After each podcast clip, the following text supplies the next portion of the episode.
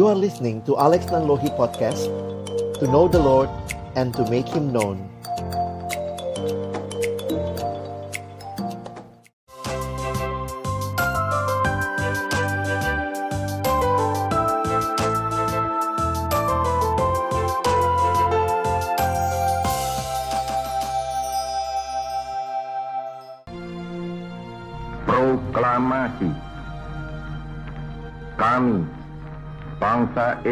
Indonesia, dengan ini menyatakan kemerdekaan Indonesia. Hal-hal yang mengenai pemindahan kekuasaan dan lain-lain diselenggarakan dengan cara saksama dan dalam tempo yang sesingkat-singkatnya.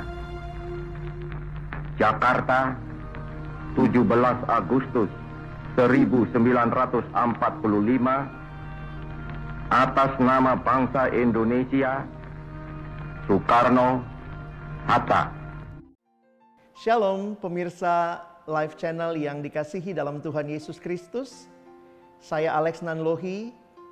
Saat ini bersyukur untuk kesempatan boleh menyapa pemirsa sekalian melalui acara kita Voice of Life.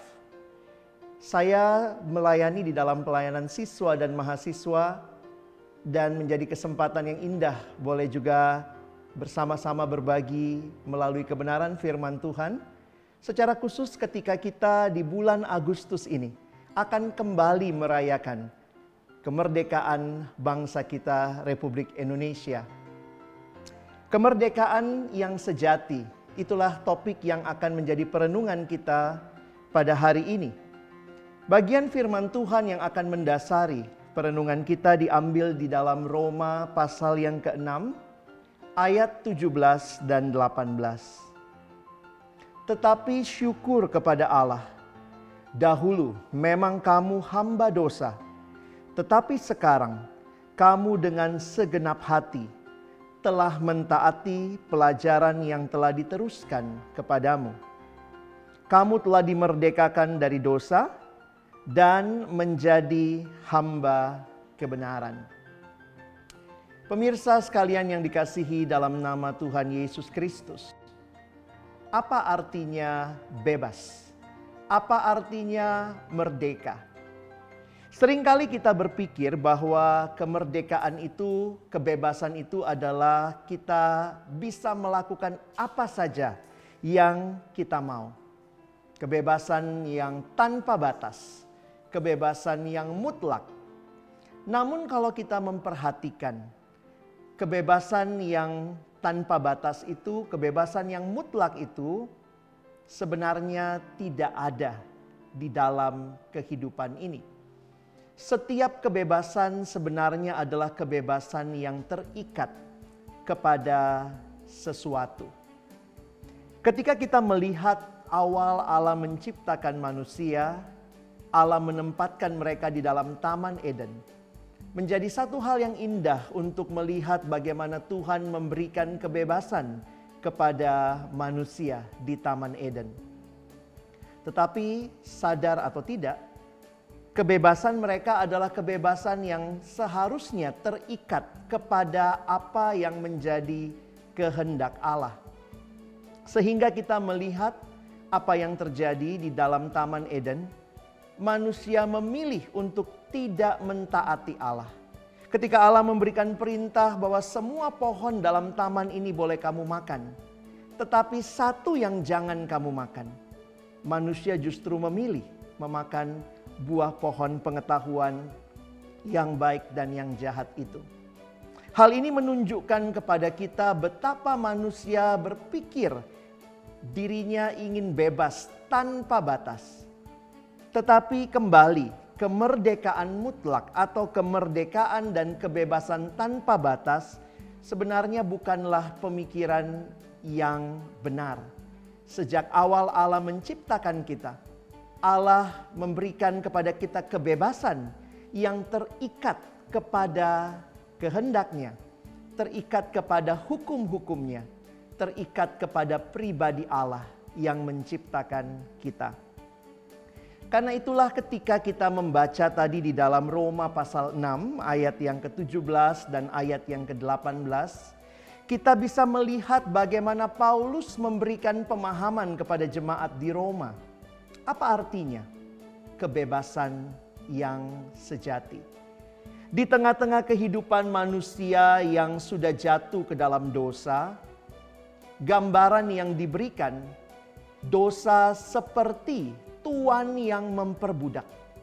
Karena itu dikatakan kamu adalah hamba dosa.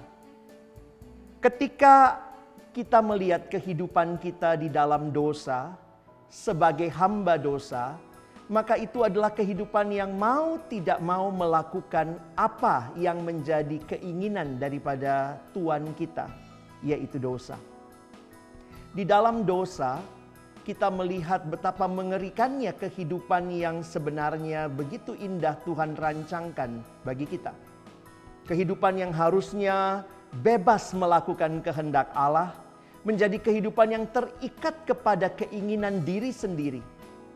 Dan itu menjadi kehidupan yang sebenarnya tidak bebas sama sekali.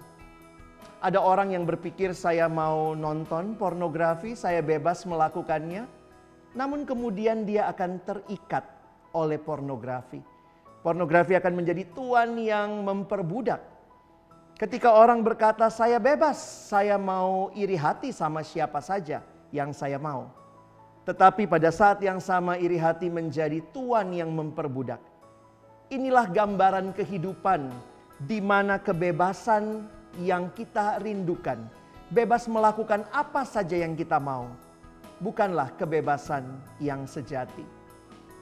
Ketika kita mengenal Tuhan Yesus sebagai Tuhan dan Juru Selamat dalam hidup kita, kita membuka hati, menerima Dia dalam kehidupan kita, maka ada kehidupan yang baru yang Tuhan berikan kepada kita.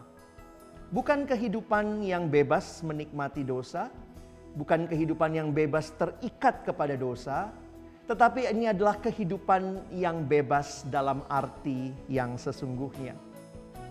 Bebas dari apa? Paling tidak ada tiga hal yang bisa kita perhatikan bersama-sama. Yang pertama, bebas dari masa lalu. Bebas dari rasa bersalah dan dari penghakiman Allah. Banyak orang yang hidup di dalam ketakutan akan kehidupannya yang lama. Dihantui dengan berbagai hal, pergumulan, kesalahan yang sudah dilakukan di masa yang lalu. Ketika Kristus membebaskan kita, maka kita dibebaskan dari rasa bersalah dan dari penghakiman Allah akan masa lalu di mana kita memilih hal-hal yang tidak berkenan kepada Allah. Namun bukan hanya itu, kemerdekaan yang sejati yang kita nikmati di dalam Kristus adalah kemerdekaan yang membawa kita bebas dari keterikatan masa kini. Keterikatan pada mementingkan apa yang kita ingini, yang kita sukai. Saat ini ketika kita mengalami karya Kristus yang nyata di kayu salib itu, kita dimampukan untuk bebas memilih apa yang Tuhan mau, bukan memilih apa yang kita sukai, tetapi apa yang Dia kehendaki.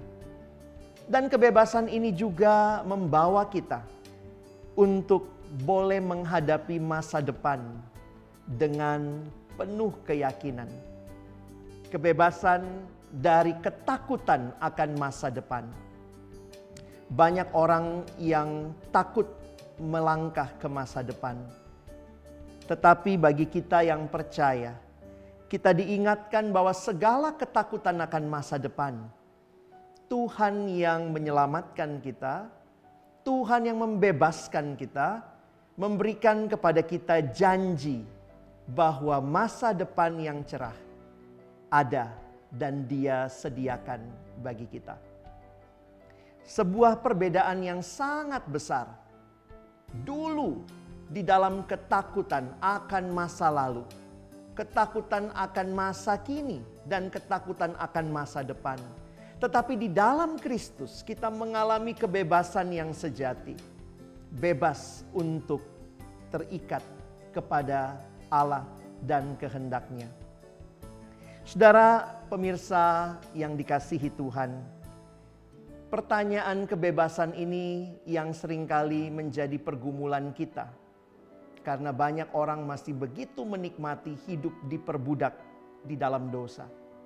Tapi sekali lagi, apakah itu kebebasan yang sejati? Kalau kita punya orang tua yang membebaskan kita melakukan apa saja, saya pikir justru itu bukan orang tua yang baik. Kalau misalnya anaknya bilang, "Papa, Mama, saya mau pukul teman saya." Lalu orang tua berkata, "Bebas, silahkan." Atau mungkin ada anak yang berkata, "Papa, Mama, saya ingin untuk menjadi penjahat besar." Lalu orang tua mengatakan, "Silahkan." Saya pikir justru itu bukan orang tua yang baik.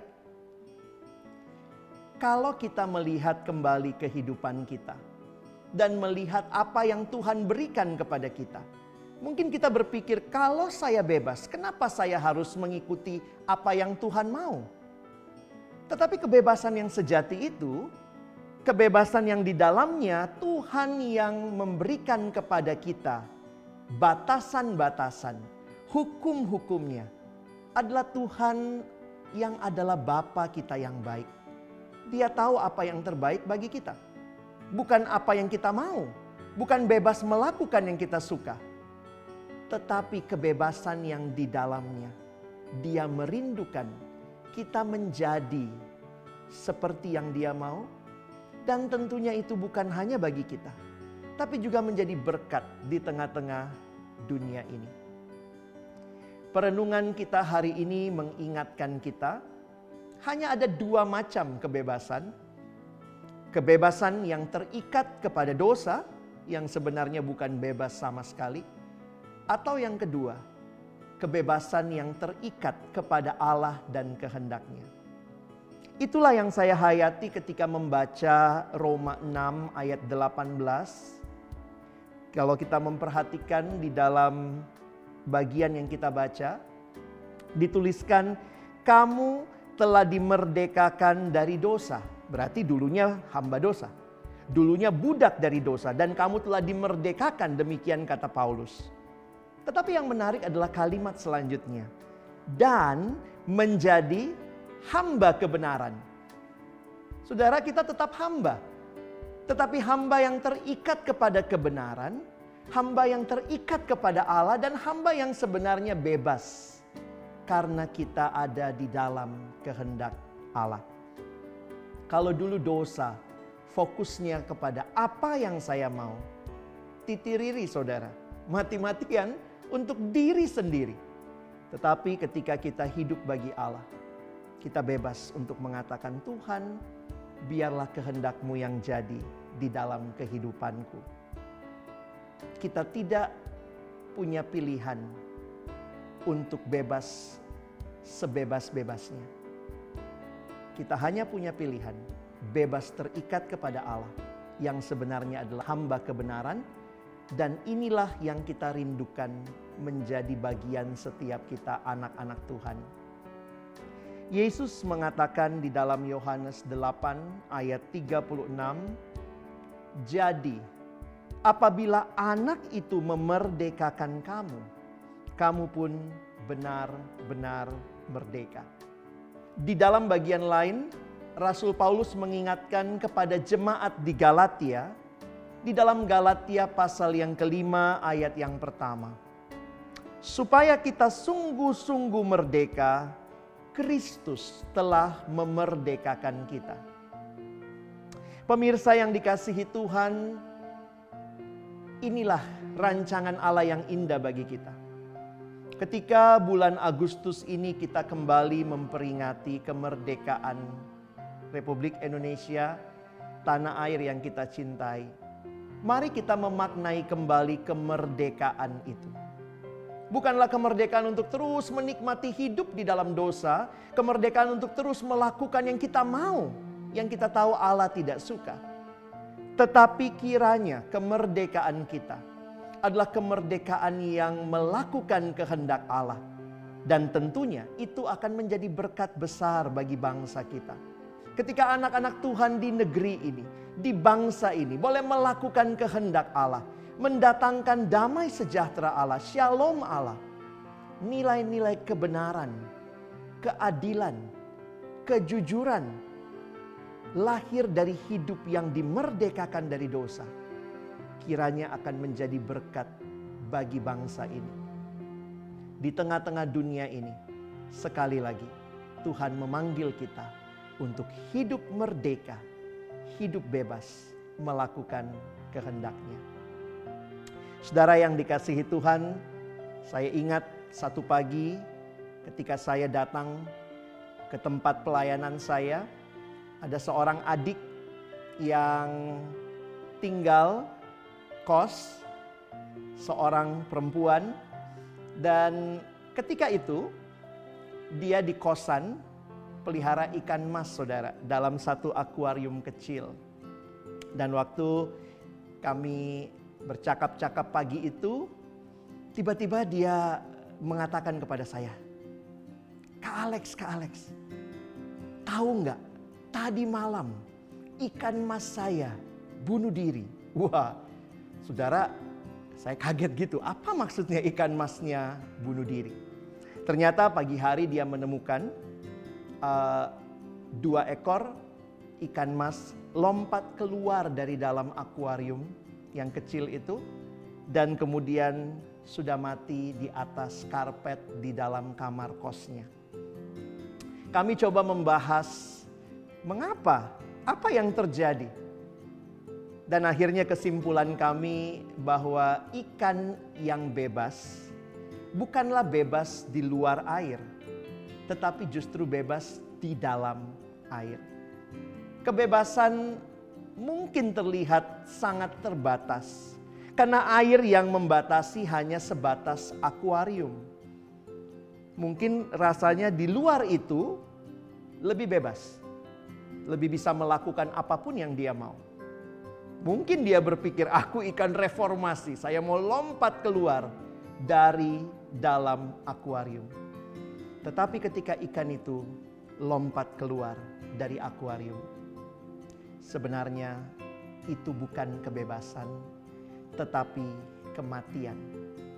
Saudara yang dikasihi Tuhan, banyak kali kita berpikir memilih yang kita mau adalah kebebasan tetapi sadarilah, jangan-jangan itu adalah kematian, bukan kebebasan yang sesungguhnya. Sekali lagi, di dalam kita merayakan hari ulang tahun kemerdekaan bangsa kita, maknailah kembali kemerdekaan yang sejati itu.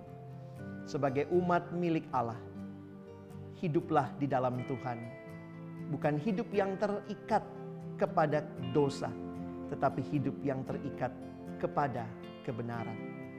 Saudara yang kekasih di dalam Tuhan, biarlah di tengah-tengah bangsa ini, di mana begitu banyak orang yang terikat kepada kehendaknya sendiri, terikat kepada melakukan apa yang dosa inginkan. Kiranya kehadiran anak-anak Tuhan dipakainya menjadi berkat di tengah bangsa ini. Saya berdoa kiranya perayaan kemerdekaan Republik Indonesia kembali mengingatkan kita bahwa kita yang sudah dimerdekakan dari dosa, marilah hidup membawa kemerdekaan itu bagi sesama kita di tengah-tengah bangsa ini. Biarlah kemerdekaan ini kita maknai dengan benar dan akhirnya boleh menjadi berkat bagi sesama kita. Saya rindu kita sama-sama berdoa. Mari kita berdoa. Bapa di dalam surga, kesempatan kami merayakan kemerdekaan bangsa kami, kembali mengingatkan kami akan cinta kasih-Mu yang luar biasa yang pertama-tama telah memerdekakan kami dari dosa. Bukan supaya kami hidup bebas melakukan yang kami mau, tetapi supaya kami bebas melakukan apa yang menjadi kehendak dan rencana Allah. Terima kasih untuk bangsa kami yang 75 tahun Tuhan sudah sertai dan berikan kemerdekaan. Tetapi kerinduan dan doa kami, kiranya kemerdekaan itu benar-benar menjadi kemerdekaan yang sejati. Kemerdekaan yang di dalamnya kami boleh melakukan apa yang menjadi kehendak Allah. Dan berdoa bagi umat Tuhan di bangsa ini. Kiranya kehadiran kami yang telah mengalami kemerdekaan yang sejati boleh menjadi kehadiran yang memberkati bangsa kami. Karena di dalam kehadiran kami Tuhan menyatakan kasih-Mu. Tuhan menyatakan keadilan, kebenaran, kejujuran. Dan itulah yang kami rindukan, kami alami dan bangsa ini alami. Masih begitu banyak hal yang belum seturut dengan kehendak Tuhan juga termasuk di dalam pergumulan bangsa kami. Tapi kerinduan kami, biarlah kami boleh mengisi kemerdekaan ini dengan mengisinya dalam kerinduan untuk melakukan kehendak Allah. Terima kasih untuk kesempatan kami membaca merenungkan firman-Mu. Tolong kami ya Tuhan, boleh bukan hanya jadi pendengar firman yang setia, tapi jadi pelaku-pelaku firman-Mu di dalam hidup kami. Kami bersyukur dalam nama Tuhan Yesus. Kami berdoa. Amin. Pemirsa live channel yang dikasihi Tuhan, kiranya perenungan kita hari ini membawa kita makin hidup bebas, hidup merdeka di tengah-tengah bangsa yang kita cintai. Tuhan memberkati kita. Merdeka!